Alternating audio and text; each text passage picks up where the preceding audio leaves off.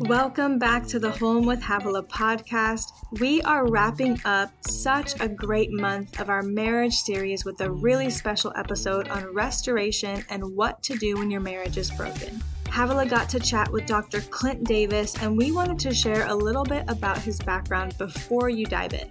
Dr. Clint Davis is an Army veteran who has a bachelor's in psychology from Louisiana Tech University and a master's in marriage and family therapy from Fuller Theological Seminary.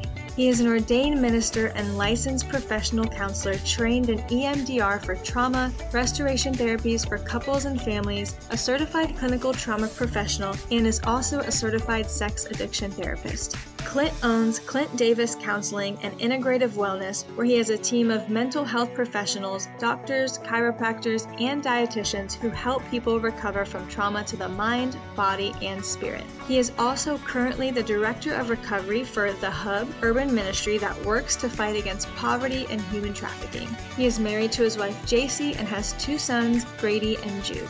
So, Clint has a pretty incredible background and he is bringing so much wisdom to this episode. And as always, Havilah is bringing truth straight from her table to yours. She's not in a fancy studio, she's in her house with her loved ones as she's recording this. So, you may hear her dog Barkley add an extra amen onto something even when he's not supposed to be in the room. We like to leave some of that stuff in there to remind you that this is real life. Now, let's jump into this important conversation with Dr. Clint. Hi, you guys. Welcome to the Home with Havilah podcast. Guys, we have such a treat today, but before I get into that, uh, I just want to remind you that last week on the podcast, we talked about marriages and kind of having different callings, or maybe not a traditional type of relationship when it comes to pursuing our vocations and taking care of the kids and all the things. So if you missed that, my husband, my the love of my life, baby maker, was on there last week. Go check that out. I think you'll learn a lot. I know I did. And then also we had a whole bunch of stuff this month on relationships. And so today we are not stopping. We are going to continue with relationships and marriage. And what we want to do is talk about restoration. We want to answer the question, uh, what do I do if my marriage is broken? Or what do I do if I am going through a recovery in a marriage. Um, how do I know when to walk away? We're going to talk all about that. And today I am not alone. I have a guest with me who is a professional. Dr. Clint Davis is here. Uh, I'll let him share a little bit about himself, but he is an ordained minister. He has a master's in marriage and family therapy from Fuller Theological Seminary. I can say that. And also a psychology degree. And he is a husband and has two sons. Dr. Clint, welcome to the Home with Havilah podcast. Hey, yeah, Clint, Clint's enough. Uh, I, don't, I don't have that after it quite yet. Um, so yeah, prophesy it. We're just gonna prophesy it. no. That's right. No, okay, and that. you're a dad of two boys too, right? Yes, Grady and Jude. They uh, they're about to turn four and seven this next month, so I'm excited about that. Isn't it great? That age bracket is like my favorite. I just oh. love it yeah, it's it's a lot of a lot of energy. We just did two trunk or treats back to back. My kids go to Montessori, and so yes. worn out and too much sugar and too much play. But that's good. It's so great. We have four boys, and that age is just like that. My favorite favorite. They the funniest things they say. Um, I always say they tell all your secrets at that oh. age. Yeah, yeah, it's all it's it all comes out about that about that season. But well, tell everybody what where you live and kind of uh, what you do within your 24 hours a day. Yeah, so I was gonna I was gonna laugh because I was looking at looking at some of your stuff and listening to your podcast, and we got a golden doodle probably like uh, seven weeks ago. So we had another addition to the family. So we're in puppy life with that golden doodle, and it made my wife and I both remember what uh, babies were like. Oh, it's again. terrible! It's oh, terrible. Man. You can hear you'll hear Barkley in the background right now. I have absolutely no control over that dog whatsoever. Yeah, what did you name your dog? Wags. Wags. That's awesome. yeah, sir, sir, sir, sir, Wags a lot is what we call him. so yeah, so I live in Shreveport, Louisiana. Like you said, I went to Fuller in California, came back here, and I'm a veteran, and so I had a lot of PTSD myself, and got into therapy, got into EMDR and some trauma recovery work, and then I was just it helped so much. It saved my life, got me married, my parents were divorced, and that was probably a big part of the trauma was just how do I get married to somebody and trust them and not know that it's going to fall apart. And so, you know, becoming a counselor and doing my own work, my own therapy really helped me to see um, and have hope in that. And so, came back to Shreveport, uh, started a private practice. I also work as the director of recovery for a ministry here that helps with human trafficking and poverty. And so those two worlds, you know, just helped me really understand trauma a lot more. And then just started adding therapists to my staff but as the need arose. And that ended up branching out to uh, three offices across kind of North Louisiana, uh, Shreveport, Ruston, and Bossier. And then we have about 17 or 18 clinicians. And then we have a doctor, two doctors, pediatrician, um, chiropractor, two dietitians, um, massage therapist, and uh, a nurse practitioner, psychiatry. And so, you know, we do the integrative wellness thing. So we try to treat people holistically. And then just I've been so lucky in the last couple years to go around and speak about marriage, and then primarily about uh, sexual abuse and neglect prevention in children. So helping parents of little ones, 10 and under, 12 and under, to not fall into the traps that we've fallen into the last decade with technology and pornography and all those kind of things. Wow. I mean, and then, um, yeah, you clearly need, need more to do. That's yeah. very obvious. Yeah. so, oh, and then maintaining so, my own marriage. That's right. And your yeah. own kids and your own do- golden doodle. Um, right. Okay. So let's talk a little bit about how did you do, why did you know you wanted to do this and how did it all start for you? Yeah. Therapy, uh, you know, my own trauma, I would say. I think growing up in a house as the oldest, I have a, a younger sister, and just kind of keeping people together. We were actually sharing testimonies this morning, and I was, you know, going over this, and it was like, uh, you know, I think God wired me for it, but also just used the brokenness in my life to shape me into a person who had, you know, a great deal of empathy. Now, as you know, it, that can burn you, and you can burn yourself out. And so, I think growing in maturity over the last few years and on the practice has taught me when to say yes, when to say no, and how to balance those things. And so, you know, I think through the trauma divorce and war, I just I just have learned to empathize in a way and understand that I've done all kinds of terrible things. I've drank and drugged and you know used women and pornography and all those things to cope, and none of it worked. And uh, you know, none of it none of it brought me peace. And so after I went through therapy and realized all where all it was coming from, I was just like, man, I really want to do this. I felt like I had a testimony to give and to use, and and there in therapy was something that you know just came really easy to me, and so that allowed me to continue to try to help people out. In the short of it, it's so true. I do always say, you know, our pain, we purpose doesn't come automatically. You can't just say, I had this painful moment and it has purpose. It really doesn't. It requires us making decisions to partner with the Holy Spirit, but also partner with who we want to be and make those choices along the way. And we can have our pain can have purpose, but it's not automatic. I, I, don't know. I just I love that. So I'm curious. You know, obviously with your practice and everything you're going through, um, and with everything we've gone through with COVID, what are you seeing happening in marriages right now? And did you see any difference from how marriages were to what with with COVID and the shutdown and everything the culture and the atmosphere of our of our country and really the world? Because we have a lot of people that listen to this all over the world. What did you notice in relationships specifically? Yeah you know i think up until right before covid you know doing a lot of talks doing the podcast that i do doing the thing you know trying to help. I already knew that we were really bad at connecting. We think we're connected. We think we know the people in our lives but when it really comes down to it are we willing to share those most vulnerable parts of us? And I think most of us have had so much trauma in our life that we wouldn't necessarily name as trauma that we we haven't gone back and healed from those things and they're still having a, a huge grip on us in the present.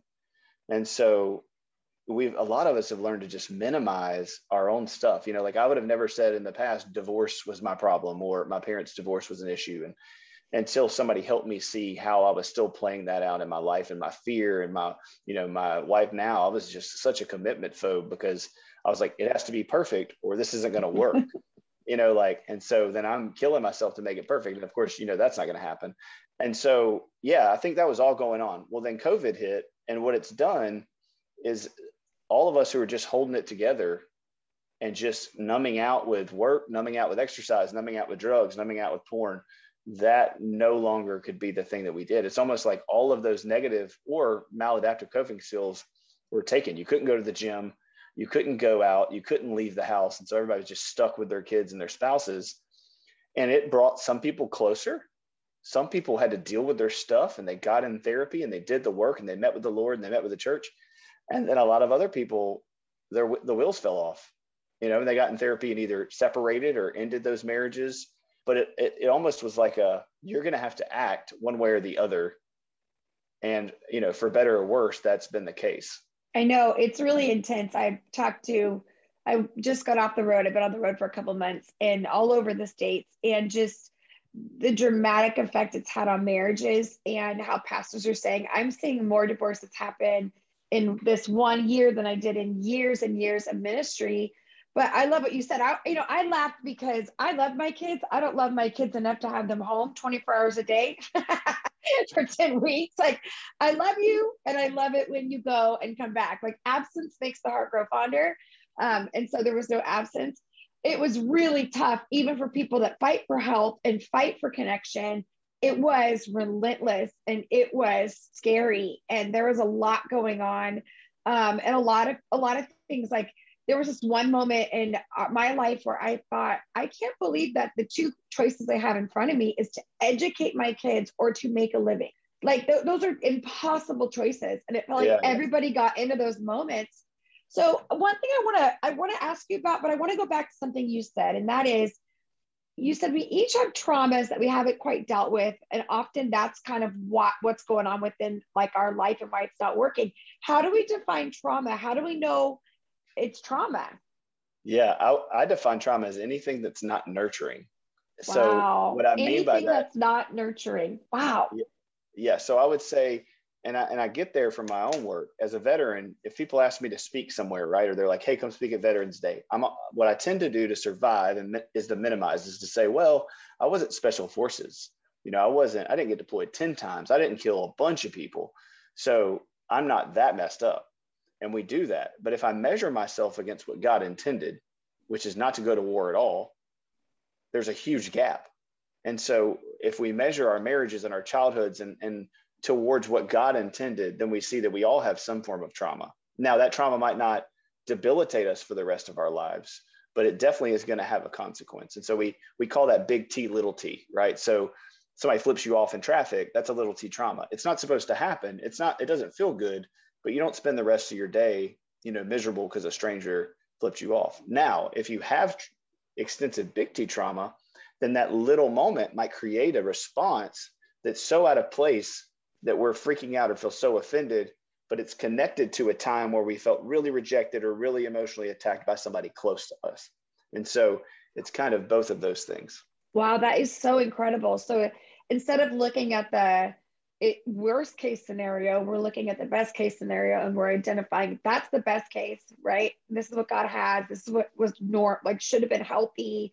So I'm not looking at worst case, which I think is kind of how we often approach it. Is like, why haven't yeah. had that happen? So why would I? We just dismiss it. So I love that. I've never thought of it like that. That's brilliant. Um, and the, the, the small triggers that are often cues because of something else that's happened. So how do we know that there's something unresolved? Is it kind of obvious or do we kind of go, because I I'm curious and I'll start here. Wouldn't you say that a lot of stuff in a marriage are small T's and big T's that come up yeah. and that person's just the face to that? I don't know. That's what yeah, I no. I say I say I say in marriage we fight about uh, a few different things a thousand different ways. yes. So, you know, it feels like, oh, we're talking about sex or we're talking about communication or we're talking about money or we're talking about parenting. But what it's going to, those are the, that's the symptom or the content. What's going to trickle down is, is our belief system about ourselves, right? Am I worthy? Am I valuable? Am I safe? Am I good enough? Am I worthy? Am I, am I uh, dirty? And what we'll figure out is, is that when our spouse rejects us or when our spouse is angry or when our spouse doesn't do the dishes or when our spouse doesn't initiate, it brings up in us a belief about ourselves that we've always had before we got married. A lie that, that has been told to us from childhood or from an earlier relationship that now we see that we look through that lens. And so that doesn't mean our spouse doesn't have responsibility or that it's not their job to ex- accentuate, right, what we already know. But it's kind of like, um, you know sex and pleasure like you can you can have intimacy without sex right? Or you can have sex without without pleasure. But the sex and the intimacy, it makes all of that together an amazing thing. But one without the other can get really messy. And so we want to make sure that in all of our relationships, we see the spouse as like, you are responsible for your own stuff. If you feel unloved, the question is, are you loved? And not just by that person in the moment, but do you deserve love as a human being no matter what? And so I think what happens is, is that we get caught up in the content and the details and we don't get down to the root. And so we treat the symptom for a while maybe we have more sex or maybe we decide on what our spouse wants to buy or maybe we send our kid to a different school or whatever but the next time that those feelings come up it, we're right back to 100% and right back to the conflict because we really never treated the, the root cause wow that's incredible i totally i can totally see that in my own life and really the lives of my friends so what happens when okay we're we're in a cycle we're hitting these moments I mean, for some people, like they're stuck. They're like, we just keep going around. We I'm keep changing everything. And what I think, again, this is my personal opinion, but I think in America, it's like I'll just change spouses. Like Absolutely. that's just it's my that's my easiest method. Um, it's a practice marriage and then a real marriage. Are you seeing that happen with your own practice as well? Yeah, I want to say give this caveat, and I know you would agree. You know, obviously, if you're in an abusive situation, if you're in a in a betrayal situation, you know, and they're not stopping and they're not getting in recovery, you have to do what's best for your safety and for the best of the safety of your children. Your, your whether you're a male, female, it doesn't matter. So it's not a judgment on if you do or don't get divorced, but I would yeah. say you should take into account what is my responsibility in this. You know, where did this start? Because it it doesn't just happen out of nowhere, right? no one cheats most likely out of out of out of a vacuum or starts you know is addicted to something out of a vacuum it builds over time and so what i'm seeing is that in in the cases of you know people just divorcing like you said because it's easy and convenient neither way is convenient or easy yeah you know you're going to bring that stuff with you into the next relationship which is why the statistic is like 80 something percent of a divorce rate for a second marriage mm-hmm. and so what i would challenge people is is stop and figure out what is it that you truly believe about God, about yourself, and about other people. Mm. You know, mm. those are the three things you're going to have to rewrite. And, and when Paul talks about in the Bible being transformed by the renewing of your mind, that's what he's, he's saying. You have to get back to the root. You have to get back to your belief, and your belief is shaping your thoughts and feelings, which is shaping your actions. And so much of our, our world is focused on marriage, on I mean, prison system, on whatever, church, even on our behaviors. What's my spouse doing and how's that making me feel? Mm-hmm. Well, if you stay in that cycle, you're going to stay stuck forever. But if you stop and go, what's their behavior say about me? Oh, well, he's drinking too much. Well, that says I'm not worthy. Oh my goodness, you're you're letting an external thing determine your, your internal worth and value. No, they're drinking too much says a lot about them their anger says a lot about them. It says they're in pain and they're hurting and they're not feeling loved and safe. And so we get in this cycle because we we think the other person is responsible to make us feel a certain way or that their behavior says something about our worth and value. And they can't change that. Right? They can't make you feel loved. They can accentuate the love you have for yourself, but if they're being unhealthy and toxic, that says a lot about them, not a lot about you. Yeah, yeah, I love that. That's that took me years to figure that out, and I oh, yeah, totally agree. I, I know, but I love I love that because I've never looked at it with that complete like filter. The idea that well, how does their behavior make me feel, and what is that telling me about myself? I don't think I've looked at it like that. I've looked at it as how you choose to respond says everything about you, and how I choose to respond says everything about me, and how you're acting gives me a lot of information. But I haven't had that full connection of it, why am I allowing this? Or what am I, why am I, what's going on inside of me that this behavior seems normal? Or I'm, I'm just tolerating this, or I'm waiting to control it. And yep. neither of which I have, right? Yeah. And all of that is, is, is our coping skill, right? All of that is us going, well, I'm just going to let you do it and tolerate it. Well, if, if you're saying I'm, I'm going to tolerate abuse, then there's a deeper, what you're saying about you is that I'm okay. I'm not worth fighting for. I'm not worth saying no. I'm not worth setting that boundary. Or if I set a boundary, you're going to blow through it anyway. And so again, that still says that I'm not worthy of keeping a boundary. And so we get it, we don't get deep enough, you know, in our writings and our teachings and in our in our engaging with people, we we give them bullet, you know, band-aids for bullet holes. You know, and it's mm. like we're gonna we're gonna help you right now. We're gonna fix this right now. And it does for a moment, I, I love that. Band-aids for bullet holes. Did you did you just come up with that? I didn't just come up with it. I was in a I will be honest i was in a i teach a what's called a john school. So it's yeah. men who are first time offenders of buying prostitutes or by, soliciting sex and uh, me and cassie hammett one of my one of my friends and founders of the, the ministry i work with we were in this meeting and we were telling these guys about trauma and sex addiction and how their early childhood trauma can create addiction, which then causes them to disassociate and, and want to act out with random strangers. And and uh, and one of the guys at the end, he said, "I feel like my whole life, people have been putting band-aids over bullet holes, and this has actually been the first thing that's made me understand that my actions are coming from my own trauma. I'm still responsible for them, but the shame that I've been feeling, I need to let go of, and that's going to actually help me not do this again." not a bunch of beating me up and feeling like a horrible person and, and those type of things. So that's where it came from. And then it was it's just such a, such a great analogy, you know, because it's true. And I, as a, as a veteran, like it's kind of, a lot of veterans say that too, like band-aids over bullet holes. Cause you know, that's not going to work. yeah. Yeah. It's not going to stop the bleeding. So, I, okay, here's my question. So what happens if someone's in a marriage right now? And you, we've been talking a little bit about knowing ourselves, seeing their behavior.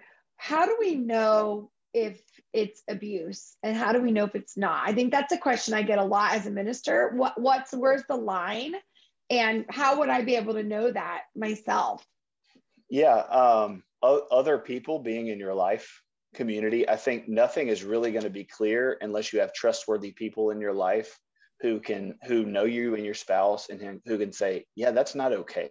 Like or they, they can say hey uh, clint you're getting a little offended and you know that didn't sound offensive to me. You know so that's the first thing. If you're isolated and alone you've got to get other people in your life whether it's a pastor whether it's a minister another woman another man yeah. or a professional. Like if you don't have anybody and you're isolated you're going to have to find someone who who can you know you can get support from to give you a different lens and, and give you honesty and go hey hold on you know your husband is initiating and he is asking you to have more sex but he's not forcing you or, hey, your husband's being mm-hmm. super demanding and manipulating you into that. And that's abusive. And you need to set a boundary because that's good for him and you. The boundary isn't, oh, I'm going to take control and I'm going to make him. It's, it's, I love him and, and I love her. And, and I'm going to believe in myself and love myself because my best self coming forward is going to be best for them. I love that. I love that. That's excellent. So feedback, feedback is critical to know. I know when I went to counseling for the first time, and our community knows this, I had postpartum depression three times and walked through that three times. And I just needed to know what was normal. Like yeah, our world is so complex. Like, is this normal? Am I like clinically depressed or am I do I have clinical anxiety? Or is this like a normal experience that you're gonna get through? And I just think we don't have those watermarks we don't we know don't. what's normal. So we freak out and we go, this is this addiction? Is this abuse? Is this? And then we use words like toxic and we use words that are uh, really intense. And so is toxic the way the person talked to me at the coffee shop? I don't have a really good understanding of what's normal. So I love what you're saying, which is get feedback, get somebody in your life that is has a healthy perspective that says this isn't this is not okay or hey no that's a little normal uh, we need to walk through. I was thinking about this, not to belabor. I was speaking Saturday, and a girl came up to me, and she had been in chronic pain for 10 years. And I'd been talking to her about spiritual warfare. And her question was, you know, is this, am I missing something? Is this the enemy? And I just looked at her and said, You've been in chronic pain for 10 years. God's not hiding anything from you. You're weary of being in pain. You're not missing anything if you were going to figure it out, if you wanted to figure it out, you would have figured it out. This is just a mystery. We don't quite know why this is. But I just think people often are trying to find a reason why they're in pain. And sometimes they just, it's just because it's painful. But I don't, I don't know. Do you find people, either they get stuck. And I think there are people right now that are listening that are like, I feel a little stuck in this. What do I do with the pain that I'm in? Is it spiritual? Is it demonic? Is it, do I need to get counseling or medication? How do we know those things? I mean, I, I know not to belabor the point, but it's going to be in in community. We're not going to know them. You know, we can pray and we can be in the closet, but in chapter three of the Bible, when Adam is is giving, you know, God's taking the rib from Adam and creating Eve, it says it's not good for man to be alone. And that's before sin entered into the world. So like Adam had a a, a God who was perfect, and yet God was still saying we need a community. Does that make sense? Like it's like yes. you have the God of the wow. universe, and He's saying that's that's not all that you need. You need community as well. And so it's it, he looked around and he saw the animals and he was like, "Uh, I'm I'm longing for more." And he had the God of the universe with him. That's not saying God isn't enough. That said, that's why we're the image of God. That's why they, we're the Imago Dei is because we are God. We're part of God. We're, we have the Holy Spirit eventually, hopefully, and and those those people in our lives we have to have to be able to see clearly who we are and whose we are. And, and our and the people closest to us are going to be saying, listen, you're loved, you're worthy, you're secure. Not maybe not physically right now, maybe not in your behavior. Maybe you have some unhealthy behaviors, but that doesn't define your worth and value. That doesn't define your security. And so even if you do get divorced, even if you, okay, so you know, people come to you, they come to me and they're like, what's the right answer? Well, the thing is, is like, even if you make the wrong answer, you're still secure in God's care you're still lovable you're still worthy if you if you don't make the best choice and everything is still redeemable and reconcilable. I've seen couples choose divorce separate and then get back together and get remarried. Now i'm not saying that's what everybody's going to do but god can do all things and he's he's not going to be confusing and he's not going to bring chaos into your life. And so if you're feeling confused and chaotic it may be a season of just waiting and listening finding support and and and that support is going to talk to you and going to communicate clearly. But if you're waiting and you're in pain and you're like man this really stinks. I'm really suffering. I'm all alone then look around you and find some people. Yeah. Clint i love that you said that because there is that kind of you know what do i do? And am i going to mess this up? And there's just this weird anxiety where i'm like wait wait wait. God's not mean. He's not withholding. He's not testing you. Like this is not our God. And so whatever yeah. that is, is a reflection of how you feel about yourself or other people have wanted you to feel about yourself. But yep. I love that. I think God yeah. is so gracious and, and generous and he'll, he'll, he'll help us if we're surrendered. So let me ask you this. What if somebody is listening? Because they're we're talking about restoration a little bit today, or I want to at least. I yeah. feel like I could talk to you about just the basics and you're I keep wanting to stop you and be like, let's talk about that because that's really, really good. But what if somebody is in a marriage or relationship where somebody has either they found out that pornography is involved or an emotional relationship or uh, there's a betrayal that has happened again uh, what what does someone do when they're stuck at that moment right now? And how do they know kind of what to do? Yeah so i'm a csat which is a certified sex addiction therapist. And uh, this, is, this is through the international institute of trauma and addiction. And what we get trained on is what's called betrayal trauma. And so what people have to realize is, is that about 86% of people who find out spontaneously that their husband is or wife has had an affair or is addicted to pornography, they have PTSD symptoms. So they they have the same, you know, type of trauma that somebody who goes to war or somebody who's been through a rape. And so they have to recognize that the hypervigilance, the fear, the policing, the um, the irritation, the disgust with sexuality, like all of those are a trauma response, and they're an appropriate response to a very inner, inappropriate experience. And so, as a spouse, you have to you have to get in there and do that work of recovery. And as a couple, if you're going to stay together, you definitely have to take some time to work on the addicts or the betrayed the betrayers trauma that made them act out and then as the as the person who's saying hey i was just i was just wounded i was betrayed you're going to have to go and work on getting over the trauma of that and work with some therapists who are working together hand in hand because you can't work on the marriage until that addiction until that betrayal and the trauma is resolved you know or at least you know mitigated. Because what's going to happen is you get in a couple session and everything's going to be around he didn't do this she didn't do this well you didn't do this and then it's just a fight and then 50 minutes later you're out and now everybody's wanting to give up because you're hopeless. And it's because both people are still having this trauma response which when you're in a trauma response you cannot think logically. So you know you have right brain and mm. left brain. Um, your right brain is is music and art and fantasy. Your left brain is logic right? Simple way to explain it. Well when your right brain is turned on your left brain is turned off. And so any two people who are in a conflict or that there's been betrayal the right brain is going to be overly stimulated. Until you get that right brain calmed down and de-escalated and you get that left brain turned on there cannot be any learning.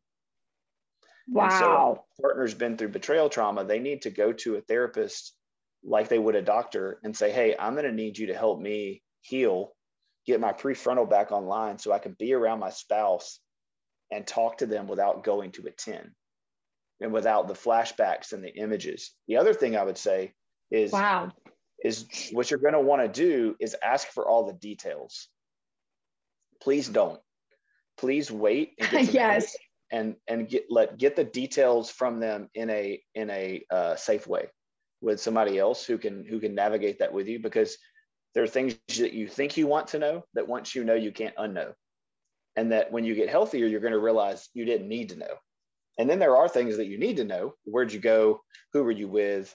How would you how could you do this again because you want to protect yourself. And so your brain, the watchdog that's up there is like, I need to know all this so I can make sure this never happens again. But the reality is, is like, even if you know it all, if they're not healthy, they can do it again. And that, and that's a, that's the cycle we find ourselves in. It's a cycle. So, uh, Clint, what, what does somebody have the same PTSD reaction to somebody who finds out their spouse is involved in pornography? Is it the same thing? It or is it very different? The, it depends okay. on the person right? Our responses okay. to to sexual things especially will depend on our history so you know if you're a you're a woman who has talked about porn before who understands mm-hmm. addiction who understands um, again that that says a lot more about your husband's struggle than it or your wife's struggle than it does about you then it's going to hurt but if you're a person who has their own shame around sexuality who already feels not good enough who is comparing themselves to other women on instagram Right. And th- and then you hear this, well, yeah, it's going to be even more of a response because it's saying a lot about it that it doesn't really have anything to do with. Now, that doesn't mean you you don't have a right to your feelings or your experience of that. But what I've seen in, in countless cases is once you get through the work, what I hear women saying, or men, because now it's about half. Yeah. You know, it is. Is, is it about half? It, I mean, people well, that are COVID, doing... that, that's been the increase. So in teenagers, um, I did a podcast with the uh, Center for Sexual Exploitation a few months ago, and she was saying that in one of the newest studies, they did a poll for teenagers, and the girls actually scored like a point higher than the boys in the last month. Now we can for, talk about all for, for pornography. Okay. Now the reason that is is because the boys have been watching it so long that the girls are now watching it to see what they want and to and then before they know it they're addicted because you just can't watch sort things like that without it being arousing at some point anyway there's a lot more to say about that but you can i know. we can have a whole podcast yeah. And don't yeah, worry yeah. guys. We'll point you we'll point you in that direction in his podcast but wow. So it's up to me i knew i knew it was uh seven out of ten men and five out of ten women when i was doing the stats but that makes sense. Covid has increased. Yep. So so yeah you're it just depends on your background, you know, um, on how you take it. I've had women who their husband watched porn one time and they kicked them out. I've had women whose husbands are struggling with porn every day and they're like, I get it. It's a struggle. You were, you know, you had trauma when you were little or you were exposed to it when you're little, but they knew their story. And I think that's the important part for me to point out is the two things I think as any healthy human, but especially as Christians that we should never say once we're mature is I would never do that. And how could they do that?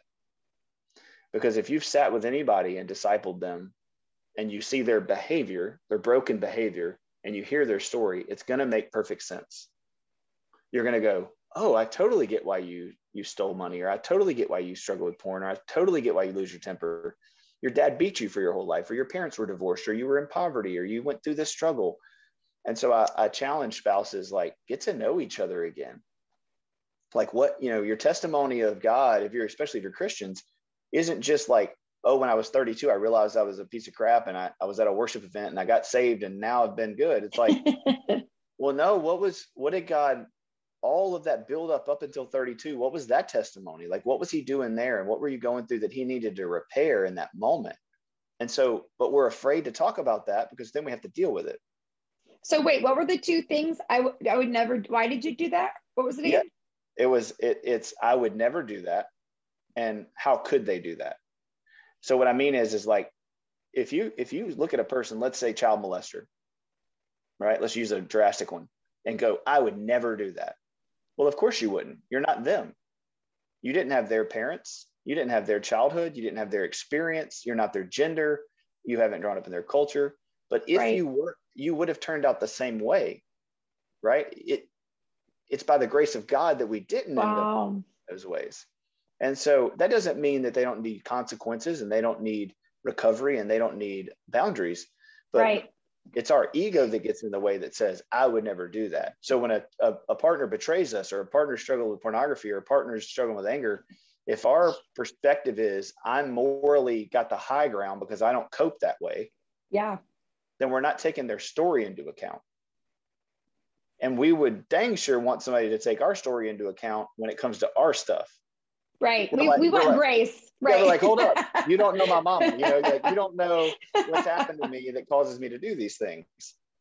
And so then we start putting sins on a level and go, oh, well, sexual sin's worse than, you know, mm-hmm. eating or se- it has mm-hmm. more consequences sometimes, but not from a from a moral perspective, it's not any worse.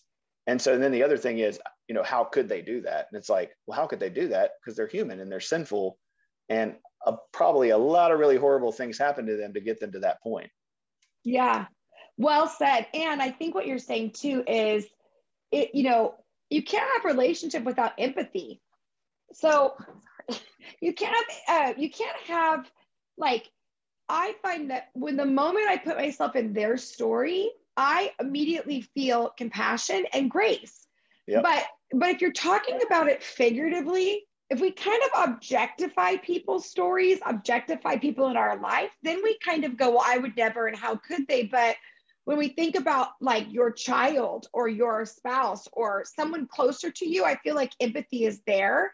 And then if you think about the darkest moment in your life, if that was ever exposed, what would you? I mean, do you want people to know that? And how would you want someone to respond to you? I feel like those are really critical. So what happens if somebody is saying, okay, my spouse has confessed this to me and then we never talked about it. It's like I found that they did this or this happened and now I'm terrified and I'm anxious. But what do I do? Do I go back and revisit it? Do I tell my pastor? I just I talk to people like this all the time that they have all this information but they don't quite know what to do now. Yeah, so I would ask I would first ask why did I not talk about it?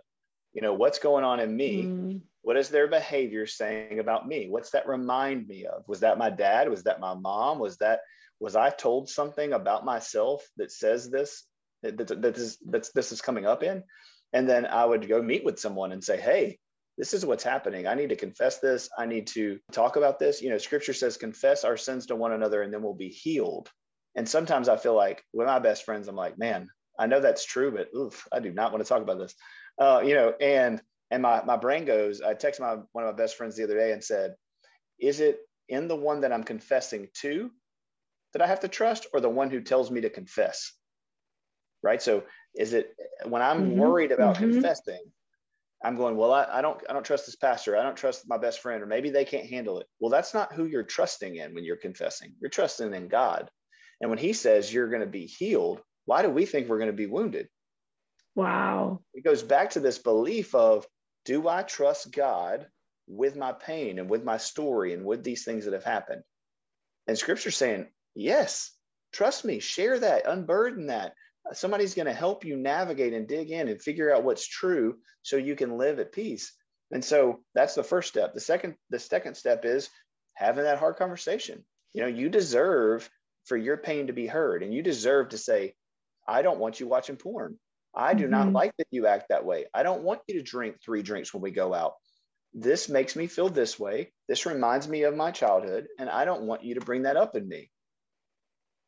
And if they say no, then you make another request, right? It's like we all can make reasonable requests to each other. That's not being bossy. That's not being controlling. That's not being, you know, whatever's been said. And a lot of times, right, gaslighting has happened so much where we've tried to bring something up and they've shut us down hmm. or you're crazy or you're ridiculous or this is just what men do or women do or you know and that's again where we get in this this kind of like tunnel vision when we're outside of community where we we don't know what's true and we don't want to share with somebody because they might look down on us and then that whole cycle starts again. Gosh that's so profound. I was thinking about even with my girlfriends we meet every other week like 7 30 to 9 30 we share our lives our story it's really important but even times when we'll go to share something that was a betrayal or something that has affected us you'll notice that if it's wrong all the girls are like no he can't say that or she can't say that. There's almost like this universal line of that's just not acceptable but in your mind when you're by yourself you're thinking is this not okay? Well they said this. So i love that concept of and I, I know it's like obviously a very clear thing like go to community but i've never looked at it as a place to really figure out what's working what's not working healing wholeness and then also what you said clint which i thought was just profound i'm going to think about this for days to come which is that who am I trusting? The person I'm telling or the one that told me it's if I if I confess I'll be healed? Who am I trusting? Oh, that's that's profound. I mean, that could be a whole message in itself. So, um, what about? Let me ask you this: for for believers that are experiencing divorce right now, like their friends are getting divorced, they're yeah. you know, how are we navigating that as a community too? Because there's kind of this shame around it of I'm not really allowed to say anything because they didn't ask, or I've been divorced and I feel like nobody wants to talk to me anymore or nobody wants to bring it up. How do we navigate divorce better in our communities? Because the Bible says God hates divorce, right? So we're like, hey, we have that scripture. We know, and I know he doesn't mean that I hate the act of it as much I hate what it does. I mean, again, you know, that part, but how are we how would you help us navigate some of that do we confront someone who's on the in the brink of divorce and say please don't do this how do we navigate it Okay, so I'm, I'm working on this. Me and you were talking about this before the podcast about writing, and and so some of what I'm writing is is about discipleship and trauma informed discipleship, and and how to you know how to do this right, I think, or better. Um, but part of it starts with if it's your friend, like where have we not been engaged with them to know this was happening? Where are the parts where we ignored or we felt like, oh, I don't really want to wow. say something. Yeah. Where do I, you know, so a lot of times it's our own stuff. It's like, well, yeah, I knew they were fighting all the time, but like I never stopped to take them to coffee or I never I never said, "Hey, I'll come over and pray with you guys. I'll come over and engage with you guys. I'll pay for your therapy if you can't afford it." Like, you know, I'll go with you to therapy if you can't if you can't. Like, where are we right. engaging with the people that are next to us and with us? And if we're not, then we got to stop and go, "What can I do?" Not because we got to fix it or save it, but because we're literally like supposed to be doing this together so that's the first thing. The other thing I would say is, you know, God does hate divorce, but uh, one of the things I always ask people, probably, I don't know, uh, fifth session, maybe sometimes earlier, is if God's looking at you right now, what do you think he thinks? Mm. And people will people will put their hand over their face and they'll put their head down and they'll cry and they'll say, I think he's probably really disappointed. And I say that is not the gospel. Mm. You know, he you are bought with a price. You are washed white as snow. Your sins are cast from the east to the west. You stand in his righteousness. You are hidden in Christ. When God looks at you, he sees Jesus. That's it. And so he can't be di- disappointed in you and wow. also see Jesus. So even if you are divorced, even if you are divorcing, that doesn't say anything about your worth and value or your security in God's love. Wow. If you if you believe that and that resonates in your life, then your actions, the Holy Spirit will work in your actions and in your behaviors and in your thoughts to bring that marriage back together or to bring you in the right direction from that marriage. But if the center point is, I'm a piece of crap, I'm unworthy, I'm not lovable, I'm broken, mm-hmm. I'm dirty, mm-hmm. then it's never going to go the right direction because you're working from a false belief system. And so every decision you make and every behavior you act on is going to be about self preservation instead of about obedience and I agree. So on two levels, you're saying number one, if you have a friend that's in crisis or going through something like this, the question to ask ourselves, which is where was my role? Where could I, where did I miss something that I didn't even know this was happening? Or they didn't even want to know my opinion about it, which again, not everybody does. So granted, you're not obviously everything to all people, but, and then uh, secondly, if you are somebody who's going through a breakup or a, a, a you know broken marriage and it's over, how God looks at you and your ability to see that is going to affect your ability to move on and be healed no matter what. yes. right? Is that kind of what you're saying? I'm saying, yeah, spot on. I'm saying, yes, exactly. I don't need to repeat it. You, you know. No, I love it. I just want to make sure I got it right because what you're saying, I think, is critical. Yeah, I think we just sit in a place where I'm not saying your sin doesn't matter, but it doesn't. Like ultimately, yeah. Jesus came to say, I'm going to do something with your sin so profound and so scandalous and so emotionally driving that, like, yeah. I, I'm going to sit down next to God. Like, you know, the, the whole sitting down part is, is there was a high priest who was in there in the, in the, you know, in the temple who never sat down. There wasn't a chair in the temple. And so when it says Jesus sat down next to the right hand of the, by the side of the Father, it's saying all the work's done. Wow. You, you, can sit down. Like I can, it's it's done. There's nothing else to do. Yeah. And so uh, you get pushback where people are like, well, I mean, you know, God hates sin. I'm like, he does hate sin. So he became Jesus and bore all sin and let it crush him and kill him because he hates it so much. Because we can't do anything about it. And so you can't stay married enough, divorce enough, do good enough, earn it, or lose it. And I think as people, we, we grow up in family system where, where we're constantly not getting that same love. We're, we're having to earn it. We're having to prove it. We're having to perform. Mm-hmm. And that says a lot about our worth and value. And until we really dig deep, I can guarantee if people trace their fights and their arguments and their strife that got them to divorce, it's going to be a lot of that. Uh, wow, that's profound. I totally agree. I and I know what you're saying. I know that there are those that are listening that are saying, "Well, you know, sin's a factor. And I, I don't, I think what we're talking about is your value and worth is so separate than your actions. And no matter if you never did another thing, you would just be as valuable as if you had done create everything. Like there's a, there's a weird, almost like chemistry, or I don't even know, it's a culture within the church that is very connected to works and very connected to performance and very connected to shame and punishment and all the things that really Christ came to get rid of. And uh, I was talking to a pastor recently, and he said I, when I he said I had a revelation three years ago. He said my whole life changed. This is a pastor's kid, a, a, a leader's son that his dad was on TV. You probably know who he is. But I said it, and he said when I was able to understand the grace of God, I was more holy on accident than I ever was on purpose. So good.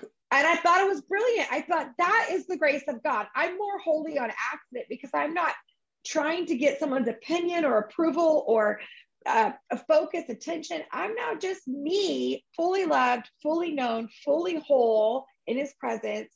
There's something that happens, just an exchange. I, I don't think, honestly, Clint, I have that. I mean, I want it. I'm working on it. I'm learning. I'm studying that. But there is still that aspect, I think, of our culture that is just doesn't get it. We just don't get it. And then you have those that I think the people that get it the most are the ones that have been beat down and broken to the point where they have nothing left and they finally go and Jesus was there. But it's those of us that are still, you know, not we're not at that broken, broken place. And so we kind of still like we we we feel like we're still kind of navigating the grace of God by how we we act or what we're producing or whatever. So I'm not Absolutely. saying that I don't I want that. I'm just saying I'm aware of it and I would be naive to say I didn't have some sense. And I think there are those that are listening that also, and I grew up in a church environment, it does not do well. I, I've seen thousands of my friends and community exit stage left from the faith because who wants to be around an angry, disconnected God? I wouldn't. And, and, yeah, and I, I work with atheists and Buddhists and Muslim, and you know, like at the end of the day, I would say the only the difference between Christianity and all other religions is that it's not works based. Yes. Yes. You literally can't do anything to earn your salvation. God is pleased with you because you're his child. And so, but we don't we don't act like that as the American Christianity, you know, or Christianity in general, but especially in America, which is all I can kind of focus on. It, it's it's again, it's a works-based model, even in the places that are saying, hey, we're gospel centered, but it's like, but also if you drink or cuss or date anybody who does, you know, we're gonna focus on that. You know, I live in the South. So yeah and I'm screwed. I'm screwed on all of those accounts. Yeah, you are. uh, so you know, the reality is is that that you can uh, when people are like, "Well, they're a radical Christian," I'm like, "Yes, I am. I love Jesus. Like, I want him to be everything that I do. I want everybody who sees me to say." That's not Clint. That's the Lord, because Clint is honest about who he is, and he's a he's a piece of crap. and he's he's got this trauma and this history and these things and if not for jesus this doesn't make any sense yeah yeah. Right. And and so and i want to keep having that mentality so people can go that's you too. Like anybody listening to this there are no special people. There are just people. And some of us by the grace of god and the shape of community we get to live that out sooner than later. And and what we don't we don't want to be is the thief on the cross. Right? Is that I, I love that story for a couple reasons. One he's on the cross right? And so if you don't know it there's a, there's jesus hanging in the middle and there's these two thieves. And and the one on the left is like looks at him and he says he, he knows that he's lord. And he says jesus looks over and he says you'll be with me in paradise. And so the the works-based crowd it's like well that can't happen if you have to earn it. If you have to do one nice thing like if you have to do one nice word one nice gesture one nice service give some money it, then the thief on the cross can't be in heaven. He cannot be with jesus in paradise and at the same time i don't want to look back. I, I, feel for that i feel for that thief how much grief he had to be hanging there. Yes there's joy in being with jesus but he also got it. And so he has this this look back of oh my gosh. And i have that sometimes. I look back on my early 20s and my high school career and i'm like i i experienced so much pain and so much heartache trying to chase the wrong things you know thank god we have eternity but man it really stinks that i i didn't experience yeah. this this kind of peace then and so yeah anyway i can go on yeah. forever but th- yeah that, i love it i also think it requires a community that is actually really honest and vulnerable and when we don't you know we want people to be vulnerable but if we're not going to be vulnerable ourselves it's like you you got to be able to say this is my crap too and this yeah. is who i am and we just don't we just don't and fear of rejection or whatever it is the culture. I love what you're saying. I listen i know we could keep talking. I am i feel like therapy is like my side like love. I, I just love conversations about stuff like this. And i would love nothing more than i would love you to come back at some point. I'd, I'd like to talk about sexual addiction and how to deal with that in our lives. I have teen boys, obviously, that I'd love to protect. Just want to find out ways that we as women, and there's a lot of women that are dealing with sexual addiction. So, again, that's not a, a boys or girls, but a lot of us are dealing with this whole culture of being online and how we how we navigating that. So I would love that. Uh, but for those of you that love this and would like to learn more, from Clint, you can go to clintdaviscounseling.com. That's clintdaviscounseling.com. You can also find him on socials as well. Is it just under Clint Davis uh, Counseling on Insta and stuff? Yep, Instagram, Facebook, yep. I love it. And you you haven't written a book yet, but you said no. you're working on something. We're working on it, yep. We're ready for yep. you. I think there's a lot here. Thanks. Yeah, and then the my podcast is Asking Why with Clint Davis, which is yes. uh, no, thank you. Thank you. Yes. Asking Why with Clint Davis. All of this information will be in our show notes, you guys. So click over and we'll have the website and the podcast and all the things. I know that a lot of you will have questions because I still have questions. I feel like uh, the first half of this podcast was just like so much and then we're just trying to pick apart a little bit. So uh, clint thank you for joining me today. It's been an honor to have you on the podcast and um, i'm just going to publicly shame you and ask you to come back so that way you have to publicly say yes and then i can hold it against you. No i'm, just, I'm in i love this I, I love what you're doing um, I, you know i love the the ministry that you have and and the passion that you have in it and so i was thankful for you to have me on and for us to be able to talk about this. And I, and I hope that it would organically turn into more. So, you know, I love I it. I do too. I do too. And you got the boys and you got the golden doodles. So I'll pray that you live a better life as well. so, Clint, have a great day and we will catch up with you soon. Okay. Thank you. Bye-bye. Bye. Thanks so much for tuning in to today's episode. We hope you loved it and learned so much from Dr. Clint, just like we did. We want to invite you to go ahead and subscribe to the podcast now if you're not already, and then leave us a five star written review. This helps to get the show in front of someone who may really need it. And if you love this episode, make sure you take a screenshot and share it on your socials and tag us at Truth to Table. We have a lot of exciting things we'll be sharing about in the coming month that you're not going to want to miss, including Havilah's annual and global Bible study. Did you know every January we host a free 15 day Bible study to help you uncomplicate spiritual truth and walk in the life God created you for? You're not going to want to miss it. Havilah is releasing a brand new Bible study this year. So stay tuned. We're going to be sharing a lot more coming soon.